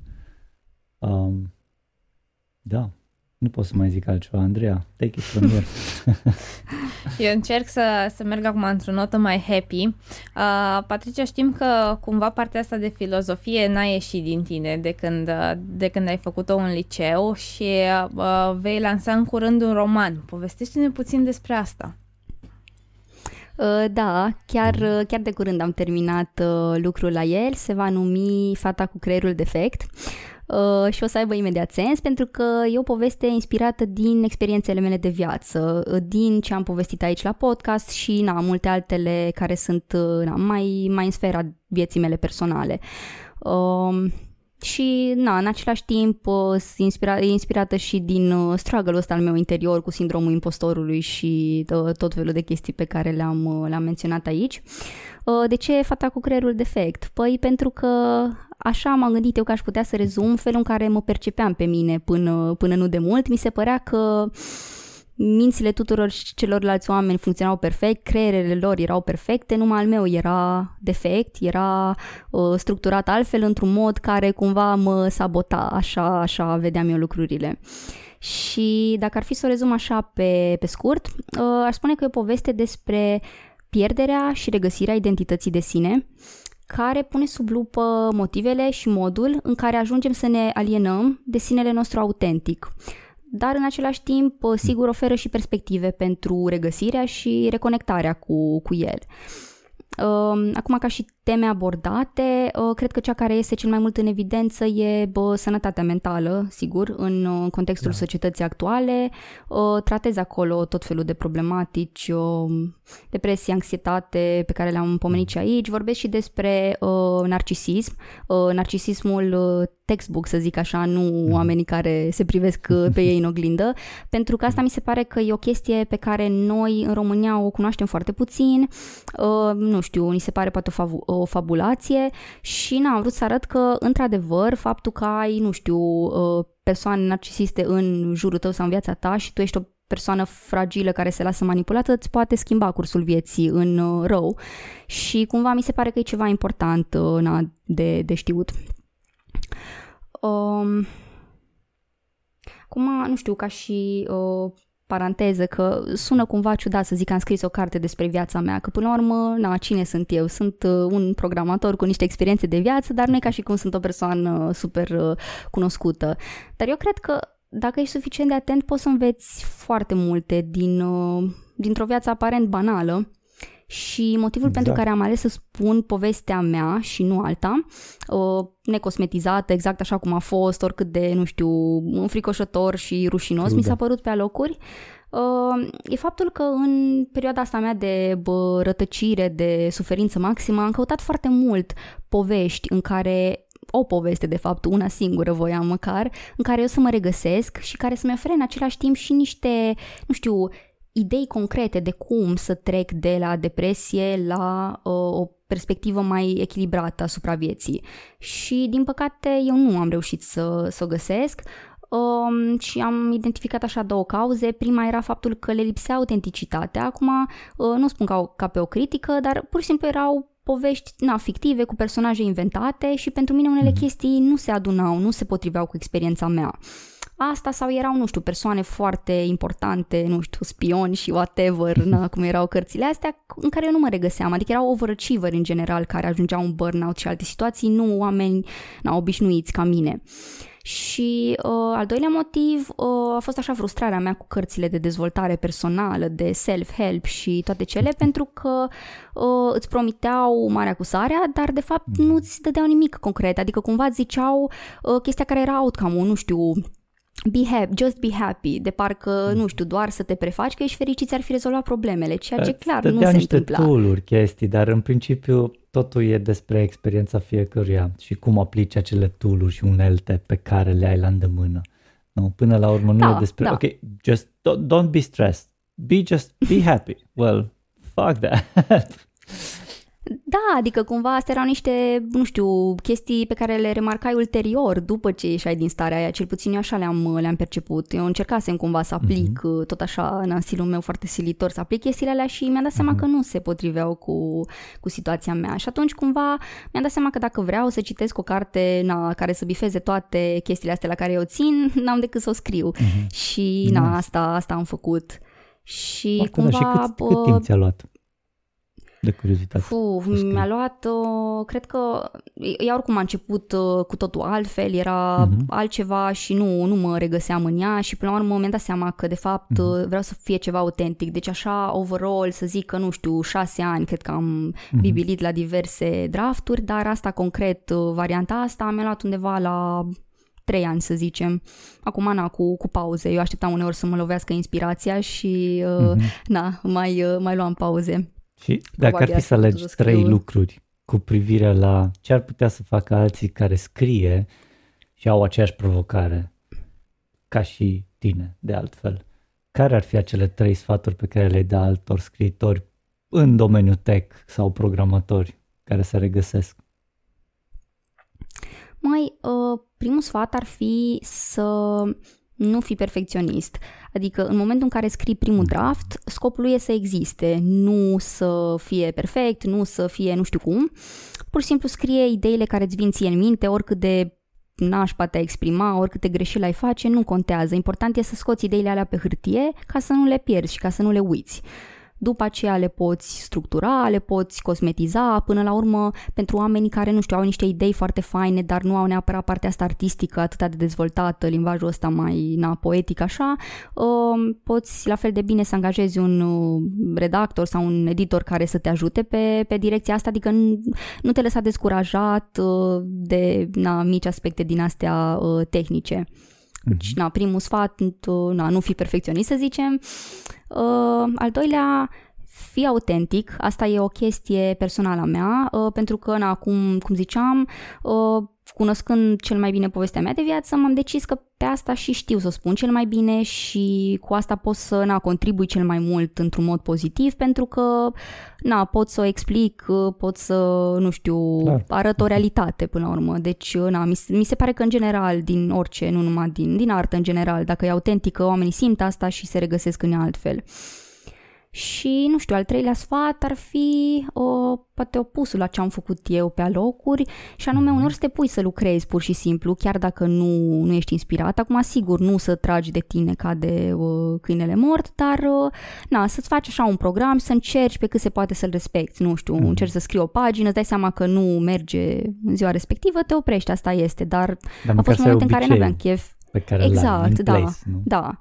Mm-hmm. Și normal că scrii mai mult cu atât, uh, exact, da, consistența. Deci, da, al treilea ar fi uh, be consistent. Super tare, Patricia. Acum poate o întrebare un pic mai intimă, dar poți să nu răspunzi dacă, dacă nu te simți confortabil, evident. Uh, tu ai uh, simțit și sau ai uh, tulburări depresive și anxietate?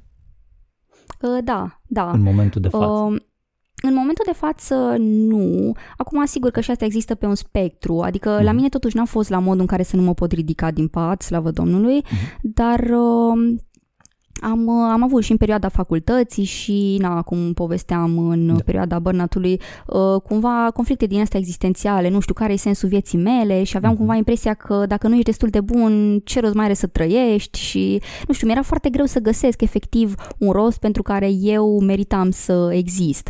Și uh, da, pe mine m-a ajutat scrisul foarte mult că mi-am, mi-am găsit un, uh, un scop în chestia asta și da, am și vrut să scriu din uh, experiența mea pentru că mi s-a părut că, nu știu, am capacitatea asta să pun în cuvinte ceea ce e mai greu de spus și să arăt o realitate pe care nu mulți oameni o cunosc și sincer, au fost oameni apropiați mie care nu m-au crezut pe cuvânt că trec prin lucrurile respective. Pentru că noi credem că dacă un om e realizat la exterior, are, nu știu, un job, masă și casă, cum se spune, uh, n-are cum să fie deprimat. Ei, uite că se poate, pentru că tu nu vezi în interiorul lui ce conflicte are și, na, Până la urmă, cum zicea și Freud și eu pot să confirm din experiența mea, depresia pleacă dintr-un conflict interior, nu din cauze externe neapărat. Și simți că terapia te-a ajutat în demersul ăsta sau pe lângă terapie ai, uh, ai luat și medicamentație pentru treaba asta? Uh, nu, din fericire, în cazul meu nu n-a fost nevoie mhm. să iau uh, medicamentație. Cred că m-a ajutat un pic. Uh, eu, na, nu ieșeam foarte mult uh, din casă și atunci aveam uh, uh, serotonina destul de low, așa, mm-hmm. și m-a ajutat, de exemplu, să iau vitamina D. Aia a fost singura medicație, să zic, pe care am luat-o. Mm-hmm. Dar uh, la mine s-a rezolvat strict din terapie problema, pentru că nu era un uh, dezechilibru hormonal, ci era pur și simplu, erau niște probleme uh, personale nu foarte grave, dar cumva peste care eu nu puteam să să trec atât de ușor. Uh-huh. Nu găseam o soluție, de fapt, asta era problema. Eram la ultimul pas, dar nu, da, da, da. nu reușeam să trec de el. Și acum sunt foarte mulți oameni probabil care se regăsesc chiar în situațiile pe care tu le-ai prezentat aici. Ce ar fi un, două, trei exemple de lucruri care pe tine te-au ajutat în momentele alea în care aveai problemele și întrebările existențiale? Ce te-a ajutat să, să le ai mai puțin sau să pompezi niște serotonină în plus în creier un pic? Care au fost două, trei lucruri pe care le-ai făcut sau activități sau uh, ce vrei tu să, să, ex, să exprimi? Mai deci prima chestie, și știu că sună foarte clișeic și am urât mereu când auzeam asta, dar pot să confirm din experiența mea că așa e, sportul ajută enorm. Uh, nu știu, în perioada în care făceam sport, chiar dacă eu teoretic încă aveam gândurile alea bă, foarte întunecate și nu mhm. făceam terapie pe atunci, uh, m-a ajutat să-mi liniștesc un pic mintea și nu mai veneau așa peste mine bă, fără acordul meu să zic uh, cum, cum o făceau înainte. Deci sportul e o chestie super importantă și mă rog, somnul și alimentația așa, astea trei să zicem împreună. Uh-huh. Uh, să ai un scop, asta știu că e mai greu, acum nu trebuie să ai un, nu știu, marele scop al vieții tale, adică poți să, nu știu, încerci tot felul de chestii, să încerci tot felul de hobby-uri, na, uite și eu am, nu știu că se vede, am desenat, am pictat, am, mă rog, făcut multe, multe lucruri, nice. Uh, încercând să găsesc ceva la care sunt, uh, na, sunt bună sau ceva care mi se pare mie că mă îmbogățește ca, ca persoană și ceva cu deci care pot să-i ajut și pe alții. Înțeleg. Da, ai experimentat da, deci până cum... ai găsit câte ceva care te te face să te simți bine sau găsești plăcere în a face. Spre exemplu, cum ar fi scrisul, de altfel. Exact, da. Da, nu trebuie să fie neapărat, cum ziceam, un cel măreț, trebuie să fie o activitate, cred că ăsta e de fapt termenul, să ai activitate. Uh-huh. Și uh, ultima chestie aș zice să-ți pui deoparte totuși timp, să stai cu gândurile ale ale tale, să te întrebi de unde vin, ajută foarte mult, na, sigur, să și citești cărți de psihologie, de neuro, să te înțelegi așa pe tine ca ființă umană în toată complexitatea ta, dar să nu te lași să, nu știu, să nu stai doar cu, cu gândurile alea. Uneori trebuie să te mai forțezi să faci chestii, chiar dacă n-ai chef poate să ieși, pentru că lucrurile alea vor fi amintiri plăcute care te vor ajuta în, în momentele alea mai, mai dificile. Foarte interesant, Patricia. Uh, mergem ușor, ușor către final și cred că se leagă cumva și de răspunsurile tale dinainte. Uh, dacă ai putea să te întorci în timp cu mintea de acum, în ce moment te întoarce și ce sfat ți-ai da? Ah, îmi place pam, foarte pam, mult pam. întrebarea asta. uh, cred că m-aș întoarce undeva în uh, copilărie, poate nu știu, undeva la vârsta de 14 ani, să zicem, uh, și sfatul pe care mi l-aș da ar fi să adică asta mi-aș spune mie, gândește mai mult cu, cu propria minte, break the rules a bit, uh, fii mai rebelă, încearcă mai multe chestii, nu te mai baza doar pe prejudecăți și pe părerile altora, ci testează na, singură uh, diverse na, situații, scenarii de viață și așa mai departe. Mm, nice perioada adolescenței în care oricum ești un pic rebelă, deci numai bine vine asta. Eu eram, nu știu, la mine rebeliunea a venit mult mai târziu, cred că abia mm. acum începe să se manifeste, sincer, uh, pentru că eram un copil foarte, foarte cu minte și liniștit, prea cu minte și prea liniștit. Deci mie dacă îmi zicea maica mea să nu mai vorbesc cu cineva, de mâine nu mai vorbeam pentru că așa mi-a zis maica mea și na, nu puneam nu, la îndoială. Și... nu?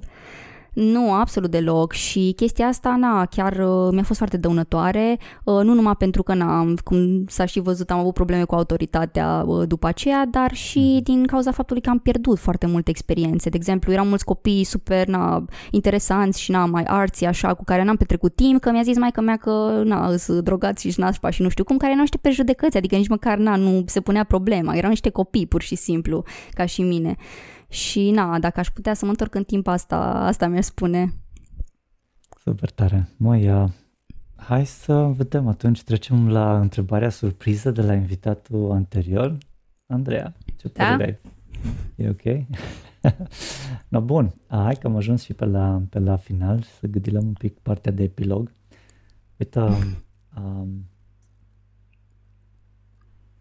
dă-mi un pic timp, doar două secunde să citesc întrebarea, să pot să-mi aduc aminte. Bun, Dan Neciu ne-a întrebat, uh, sau pe tine te-a întrebat specific, care este lucru, cartea, proiect, lucru mini, mini task, ceva care ți-a oferit cea mai mare satisfacție ca programator în tot timpul ăsta de când te cunoști tu până acum? Hmm, ce întrebare faină.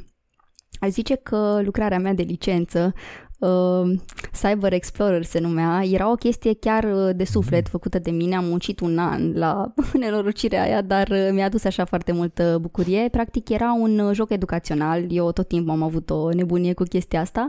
Uh, erai, așa, era first person, era un proton care se plimba prin, un electron, scuze, care se plimba prin interiorul unui calculator, un mm. motherboard și venea, vedeai mm. tot felul de componente, era și 3D făcut, îl făcusem cu Unity și eram așa foarte mândră că am reușit reușit să modelez eu acolo ceva și nu știu, simplu fapt că știam că poate fi util pentru na, elevi de liceu, de exemplu, sau copii de generală, uh, mi-a adus foarte multă plăcere și m-a motivat să, să continui să-l fac. Și na, era și destul de fan, așa, că descopeream ceva cu totul nou pentru mine, nu mai făcusem game, programming până atunci.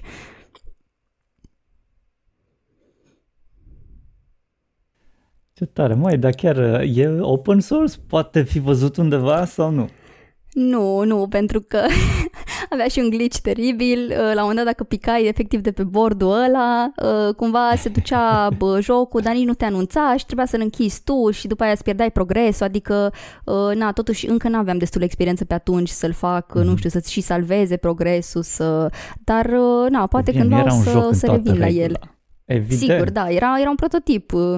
Da. Ai fi putut să-l pui open source, mai ales că nu mă gândeam că, mă gândesc că nu vrei să marketezi acel, acel A, lucrare. nu, de... nu, în niciun caz. Uh-huh. Da, o să consider uh-huh. acum că ai zis. Sincer, m-am gândit că nu o să fie foarte multă lume curioasă de el, dar uh, uite că na, se poate să, not, să mă fi înșelat. Cum să nu?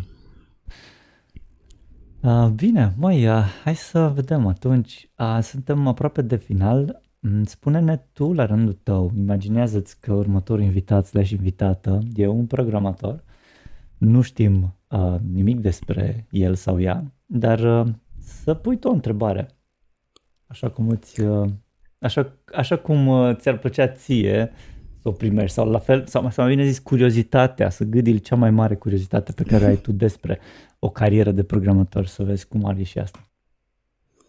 Mm, întrebarea mea e un pic mai, uh, nu știu, merge și înspre latura umană, dar sigur că se și intersectează cu partea asta de programator mm-hmm. uh, și are cumva legătură cu na, experiența mea cu faptul că mie mi se părea că na, succesul are o definiție clară și dacă nu faci asta, nu ești un om de succes, dacă nu bifezi anumite căsuțe.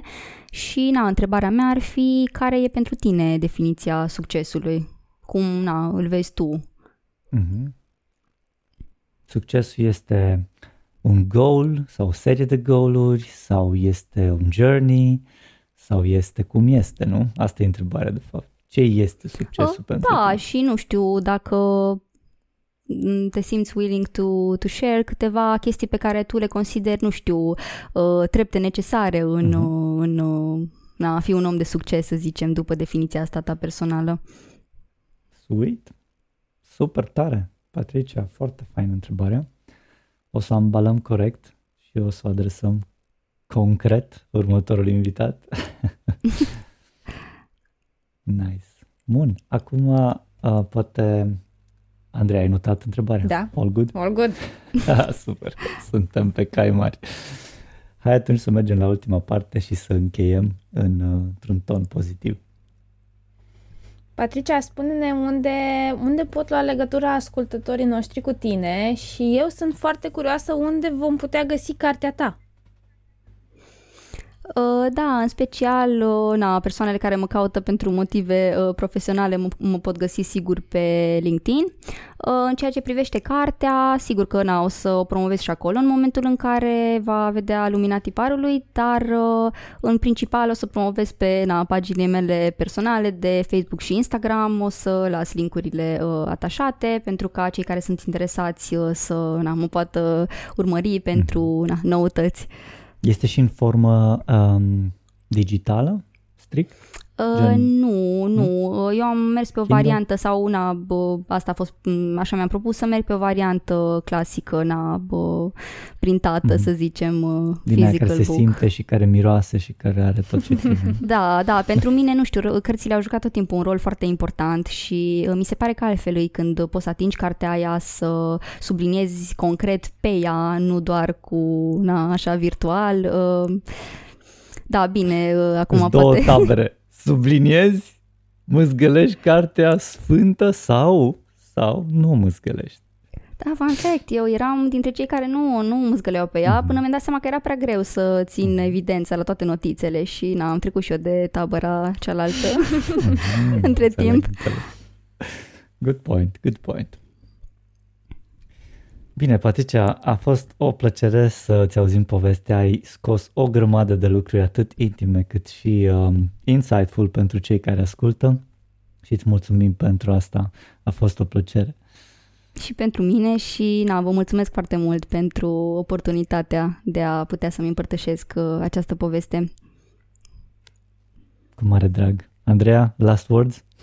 Îți mulțumim tare mult, Patricia, a fost un adevărat carusel, ne-ai dus prin toate stările posibile și cu siguranță vor fi oameni care vor asculta și vor avea de învățat lucruri de la tine. Yes! Mulțumesc, na, cumva asta a fost și, și intenția să scutesc uh, anumite persoane de greșelile și, mă rog, suferințele prin care am trecut eu. Sper că, na, să și reușesc. Mulțumesc! Mulțumim că ne-ați ascultat, mulțumim invitaților și nu în ultimul rând mulțumim echipei care a făcut acest podcast posibil. În urechile voastre s-a auzit zeamă de developer și au avut plăcerea de a vă fi host Lucian Corduneanu și Andreea Rugescu. Vă așteptăm cu o nouă experiență săptămâna viitoare. Dacă v-a plăcut, vă invităm să dați un share și un subscribe paginii noastre. Power by Sensidev, Love by Lunch.